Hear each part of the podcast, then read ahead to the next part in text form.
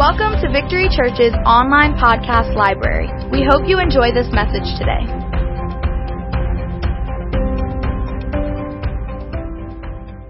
You know, again, looking at the miracles of Jesus, last week I preached about the Gadarene, and Pierce made reference to him several times. Um, but you know, there's this, the, the, the stories in the Gospels are amazing. They're living stories. Are about real people, and you know we heard the, read last week again uh, this guy that was he's like a madman. He was chained up. He was outside of town, and you know Jesus brought amazing deliverance and transformation into his life. He goes across the lake, and immediately runs into I guess you'd have to say the opposite person on the planet from that guy. It was the, the, the head of the synagogue in Capernaum. His name was Jairus. This guy was, you know, he was influential. He was powerful. Probably had financial means, probably well off financially. He was politically connected, a man of influence and power. But life came and visited him with the, with the, the death of his daughter. His daughter was was sick unto death, at the verge of death, and he went to Jesus. And his life was trans, transformed in a moment of time in, in the presence of the Lord. So I want to just, we're going to look a little bit at his story tonight and just let it come and minister to each, to each one of us. Mark chapter 5. Verse 21, when Jesus had crossed over again by boat to the other side, a great multitude gathered to him and he was by the sea. And behold, one of the rulers of the synagogue, or the ruler of the synagogue, Jairus by name, and when he saw him, he fell at his feet and begged him earnestly, saying, My little daughter lies at the point of death. Come and lay your hand on her that she may be healed and she will live. So Jesus went with him and a great multitude followed him and thronged him. Now that's when on the way to Jairus' house is where the whole scenario with the woman with the issue of blood took place. She came and, and stopped him. And that whole um, miracle unfolded. Now you go down to verse 35. While Jesus was still speaking to this woman, uh, the woman with the issue of blood, some from the ruler of the synagogue's house came and said, your daughter is dead. She died. Why trouble the teacher any further? As soon as Jesus heard the word that was spoken, he said to the ruler of the synagogue, do not be afraid, only believe. And he permitted no one to follow him except Peter, James, and John, the brother of James. Then he came to the house of the ruler of the synagogue and saw a tumult and those who wept wailed loudly. And when he came in, he said to them, why make this commotion and weep? The child is not dead, but sleeping. And they ridiculed him. But when he had put them all outside, he took the father and the mother of the child and those who were with him and entered where the child was, lying. Then he took the child by the hand and he said to her, Talitha cumi, which is translated, little girl, I say to you, arise. Immediately the girl rose and walked for she was 12 years old, of 12 years of age, and they were overcome with great amazement. But he commanded them to, stri- to them strictly that no one should know it and said that something should be given to her to eat. Now I want to, um, we're going to, we're going to learn a, a couple of lessons from this story. Um, this guy, this guy Jairus, was in quite a fix. He was, he was really a quite a fix. Because if you, if you know anything about, about the, the Gospels, and it talks about it in the book of Mark, people that began to follow Jesus, especially ones that had received a miracle and they were a testimony of Jesus, were marked and put out of the synagogue. They could no longer go to the synagogue. And that's why some of the people were, were secret followers of Jesus because um, they wanted to still be part of the community, you know, the whole life of the community as far as the eco- economy and the social activities of the, of the different villages and towns were connected to the synagogue. Once you were put out of the synagogue, your life was in, in deep trouble. And so this, this was the synagogue ruler who was in charge of making the list of the people who could no longer be in the synagogue. That was his job. Now, think about that for a moment. And think about this, this, he had, of course he had heard the stories and like everyone else, he wondered if they were true. He'd heard about the lepers and the blind people, the deaf people. He had heard about the miracles of Jesus. But, you know, he was, of course, couldn't even give, give any credence to it because if he did, he would lose his position uh, and his wealth and his influence and everything else. But now, he had a decision to make. Is it true? Is it possibly true? Is it possibly true that, that Jesus of Nazareth is really who he says he was? It says he is. Is it possible that these stories are true? Is it possible that these miracles are true? Well, you know, when it, when it comes down to it, when it comes down to it, he was making a decision. Am I gonna continue in my, in my world with my, with my mask on? You know, I'm, I'm, I have this facade of life, pretending like everything's okay. Am I gonna continue living this way? You know, and, and, and even at the risk of losing my daughter? Or am I gonna take a risk and come to Jesus? Now he, he, he, he humbled himself publicly. When Jesus was coming through town, walking through town, everybody knew this guy. Everyone attended that synagogue. Everyone in town knew who he was. And when Jesus was coming through the crowd, through the crowd, we know it was a crowd. It talks about how the woman with the issue of blood had to push her way through the crowd. Jairus had to do the same. Maybe people got out of the way when they recognized who he was, but people were shocked when Jairus found his way to Jesus and he threw himself at Jesus' feet. He threw himself at Jesus' feet. He, he fell down on his face in the street, in the dirt, and began to plead with Jesus. You know, sometimes we have to get out of ourselves. You know, sometimes true worship and true calling on God doesn't look that dignified. Sometimes, sometimes it might look a little weird. Sometimes it might look different from the way You've done it in the past. Maybe you're, you've been fine, you've been comfortable, go to church, you're in your routine and everything's fine, but when you find out your 12 year old daughter is about to die, maybe some different measures, maybe some drastic measures are gonna come into play. So go back and, and, and look at this, at this, um, these scriptures yeah, he said in, in Mark 5, 22 and 23, just then a man saw that it was Jesus. He pushed through the crowd. So he pushed through the crowd and threw himself down at, at Jesus' feet. His name was Jairus, Jewish official in charge of the synagogue. He pleaded with Jesus saying over and over again, please come with me. And, and, and and, and my little daughter's at the point of death. She's only 12 years old. Come and lay your hands on her and she will, and she will live. So we, we see here, we see this man's desperate faith. Sometimes desperate, desperate situations bring us in touch with reality and we go places spiritually we wouldn't normally go. And then, then he had to come to this place in his, in his faith walk, in his decision, had to come to a place where he was willing to take a risk and to pay the price of it costing him everything. It could, co- it could cost him his job. It could, it could cost him his political influence. It could cost him, cost him his means of income, his financial security. It could cost him everything. Has your faith ever cost you anything? That's good. That's a good place to live. So this, this he, he found himself, you know, he found himself in on his face, calling out to God.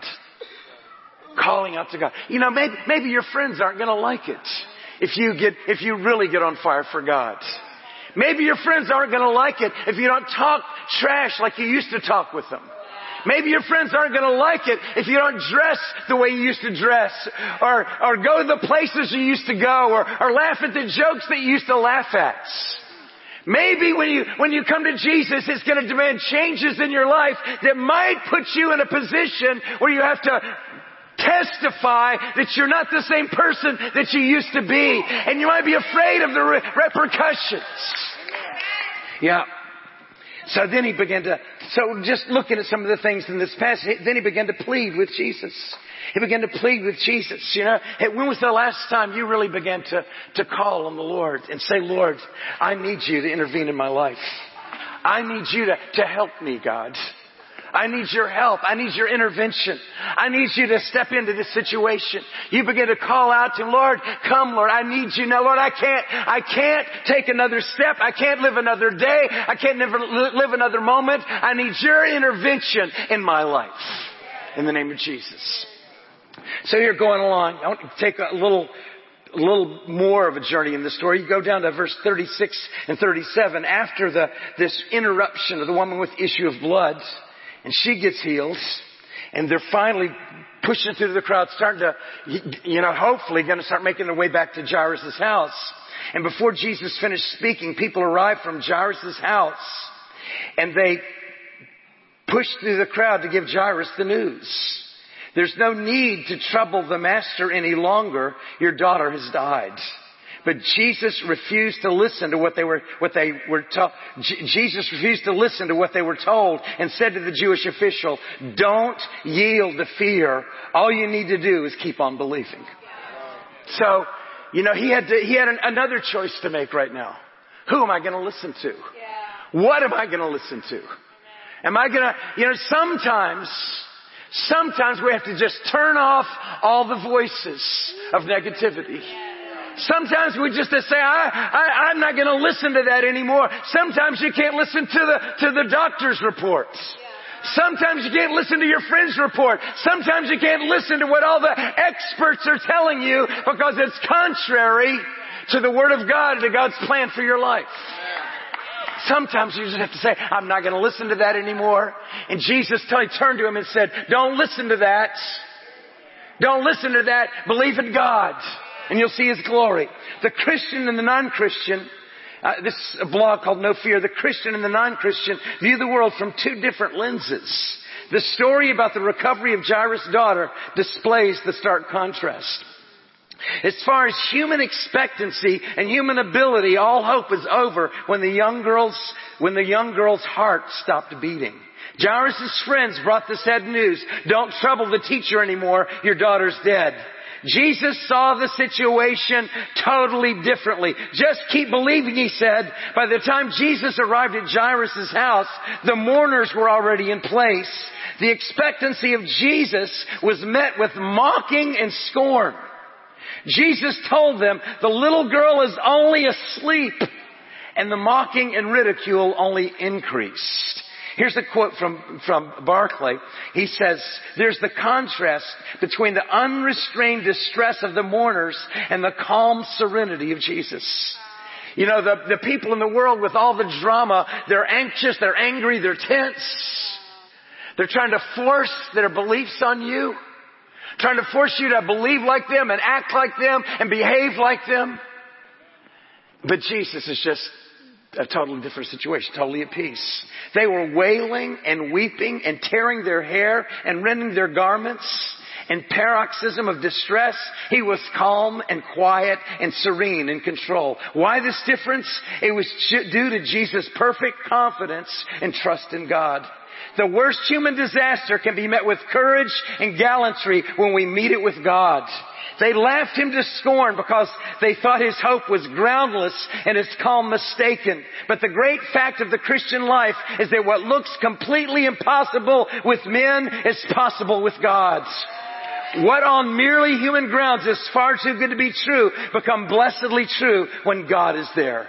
I love this. The things that look utterly hopeless with men and human abilities are possible with God. He loves to show His glory in absolutely impossible situations. Jairus had risked his reputation and career by bringing Jesus into his home. He made the worst the worst thing this synagogue ruler could do was to bring this prophet into his house. The worst thing he could do. He was done. He was finished as far as the protocol and status quo was in his life. But his, by his bold faith, he regained his daughter as well as discovering the power of God's love found only in Christ. All of us will face impossible circumstances in our lives. If we can look to Jesus and ignore the bearers of bad news and mockers, we too will see the glory of God. Wow. Yeah, there's, now I, I love the, this miracle, you know, this, this miracle power of Jesus. Verse 41 through 43, you know, Jesus now, he's, he, he, he, leaves, goes through the, the, the crowd of mourners in the outside part of the house clears everybody out of the room where the girl is and just went in with the, with, uh, with his, his three closest followers and the parents and went into the girl's room. And, um, it says he tenderly clasped the girl's hand in his and said to her in Aramaic, Talitha kum, which means little girl, wake up from the sleep of death. My sleeping child, awake, he said. You know, maybe that's what he's saying over, over you tonight. My sleeping child, awake. My sleeping daughter, awake. My sleeping son, awake. You've been asleep for far too long. He comes and puts his hand on you and tells you to wake up from your sleep. So, so, so instantly, everyone say instantly, the 12 year old girl sat up, stood to her feet, and started walking around the room. Everyone was overcome with astonishment in seeing this miracle. Jesus had them bring her something to eat and he repeatedly cautioned them that they were to tell no one what had happened. Now let me, I'm gonna, I'm gonna read this. I've got a, a, a, a couple things I want to share with you. Just, so just hang on right here. It's impossible to overestimate the power of God's Word. Impossible to overestimate the power of God's Word. God's Word is all powerful. Everything that is, everything that exists in the universe is created by God's Word, is sustained by God's Word. Recently, Paris and I were in Grayton Beach, it's Grayton Beach, and found ourselves peering into the heavens late at night. The immensity of God's creation revealed in the universe is breathtaking. All that exists is created and sustained by the power of His Word. Thousands and thousands and of light years, millions of light years away, the nearest stars. Unbelievable, unthinkable, ununderstandable for the finite mind. But God created it, orchestrated it, and sustains all of it with the power of His words. When Jesus walked into this little dead girl's house, there was two human responses going on. There was weeping and mourning for the loss of this young girl and mocking and ridicule when Jesus said she was just asleep. The power of God is foreign to the natural man and seems to be absolute foolishness. To those who are born again, His power is life itself. Matthew Henry said, her return to life after a short visit to the congregation of the dead, he took her by the hand, as we do by one that would awake out of sleep and help up, and he called saying, Maid, arise. Thus the hand of Christ's grace goes along with the calls of his word to make them effectual. Here's that expressed, which was only implied in the other evangelist that her spirit came again, her soul returned again to animate her body. This plainly proves that the soul exists and acts in a state of separation from the body and therefore is immortal. Then death does not extinguish this candle of the Lord, but takes it out of a dark lantern. I love this. Little girl, wake up. She was not dead in this world, in, wor- in this world. She was only asleep. We know God's Word is all powerful and has many diverse applications. I wonder if the Lord's command is also for sleeping sons and daughters today. Listen carefully. I think He's calling out to us, my son, my daughter, wake up, awake from your sleep of death. Now this is my favorite part of the story. I love this part of the story. This, in, um, you know, of course, the Gospel of Mark, written by Mark, is was from the preaching of Peter. It's actually Peter's gospel transcribed by Mark. And in this, you know, of course we know the New Testament's written in Greek, but there's one, this one word and this one phrase in this story is recorded in Aramaic in the New Testament manuscripts. And the reason it's that way is because Peter could not get the words of Jesus out of his ears. Every time he thought of this story, he thought of this phrase spoken by the lips of Jesus. This is something that Jesus, if you want to say something that you know Jesus has said at some time, you know, maybe it sounds a little bit superstitious or weird, but if you want to say something that Jesus has ever said, you could say this, Talitha Kum. Say it with me. Talitha Kum. And and it's it's this this it's a very powerful phrase. I want to. It, it really it's it's it's really it's like it means it means sweethearts is what it means. It's a term it's a term of endearment. Let's listen to this. He tenderly gla- clasped this child's hand in his and said to her in Aramaic, Talitha cum, which means a little girl awake from the sleep of death. Instantly, the 12-year-old girl sat up, stood to her feet, started walking around the room. Brian Simmons, the author of The Passion, um, the translator of The Passion, call, said Jesus called her sweetheart. People use all sorts of terms of endearment when it comes to those that we love. Words like sweetie, you know, New Orleans is really, you go get a, you go buy something to eat and they t- call you sweetie and honey and darling and all kind of stuff. You know, you never know how to respond to that. But words like sweetie, honey, darling, or baby come to mind. I mean, all of us have our favorite ones, right? In terms of endearment. What do you call your, your, your, your loved ones? What? Babe? I got you, babe, right? okay. Words like sweetie, honey, darling, baby come to mind. Jesus was displaying not only supernatural love for the 12 year old daughter of Jairus, he was pouring out human love as well. We see the, the love of God reaching out to this dead girl and this broken-hearted father and broken-hearted mom. But we see the humanity of Christ in His words. Speaking these very, something that you would say to a little 12 year old girl, sweetheart, get up. I'm, I'm amazing to me. To me, that's amazing. So Jesus was displaying not only supernatural love for this, for this 12 year old daughter, he was pouring out human love as well. That's what makes Jesus so amazing and irresistible. He captures us with His love as the Son of Man and He overwhelms us with the rivers of the love of God as the only begotten Son of God. Peter, Mark is written from Peter's oral tradition, could never forget those precious words that awakened the little girl. Talitha cum, dripping with love, brought that little one back from the dead. Now Barclay again, he says it like this. He says, there's a very lovely thing here in the gospel itself made arise is Talitha cum, which is Aramaic. How did this little bit of Aramaic get itself embedded in the Greek of the Gospels? There can be only one reason. Mark got his information from Peter for the most part, outside of Palestine at least. Peter too would have to speak in Greek. But Peter had been there. He was one of the chosen three, the inner circle, who had seen this happen. He could never forget Jesus' voice.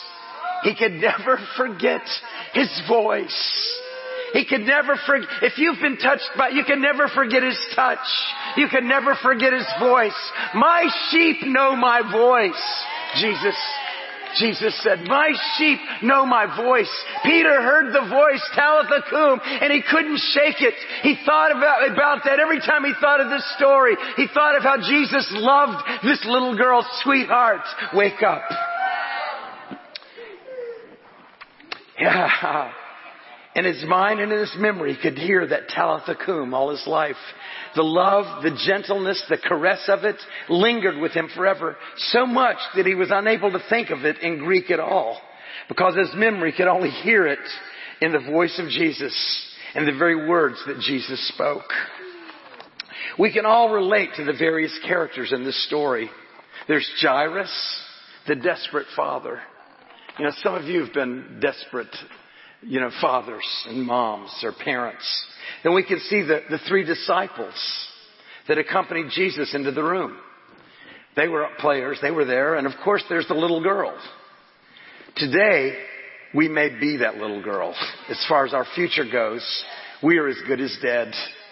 So, you know, you could be, you know, which character you, we, we've all, we'll all be all of these at some point in our life. The desperate father, the, the, the disciples observing the miracle of Jesus or the dead little girl. Today we may be that little girl. As far as our future goes, we are as good as dead. The only thing that can awaken us from the dead place are the love words of Jesus. Talitha cum, wake up sweetheart. I have a future for you. Woo! Jesus. You know, the tenderness, the tenderness and the personal nature of Jesus is what wins your hearts. when it becomes, when it becomes very personal to you. You know, that's what, that's what salvation does. That's what salvation does. It takes it out of the theological realm, out of the academic realm, and out of even just the believing realm. And it brings it into the very personal realm. It becomes you and Him. And, and that, that is where resurrection begins. That's where dead things come alive. You were once dead in your transgressions, in your sins. And he came, he walked into the room. He walked into the room and he, he grabbed you by the hand, just like he grabbed this little girl by the hand. And he says, my son, my little one, my sweetheart, rise, get up. Get up. I have a plan for you. Awake from this sleep of death. I have a plan for you. I've got places for you to go. I've got stories for you to tell. I have a, a plan for your life. You know, that's why there was a list to keep these people out of the synagogues. Because these people that had been, had been, had personal encounters with Christ, those he had touched, those he had spoken his word to, those people became very dangerous because they were marked. There was a, they, they were marked by God and they became marked by man. Wow. I guess the, the question you have to ask yourself, if they were making lists today, would my name be on the list? Or would I still be welcomed in the house of the dead?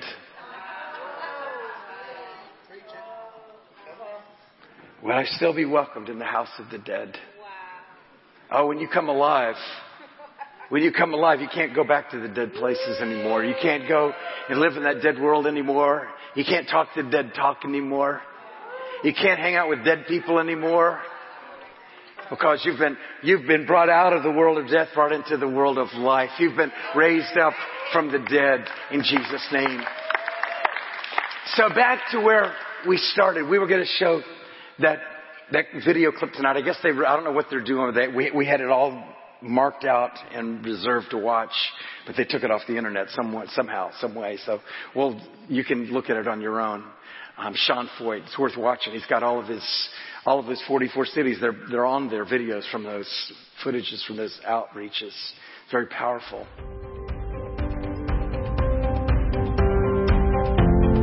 Visit our website at www.victorychurchnola.com for service times and more information.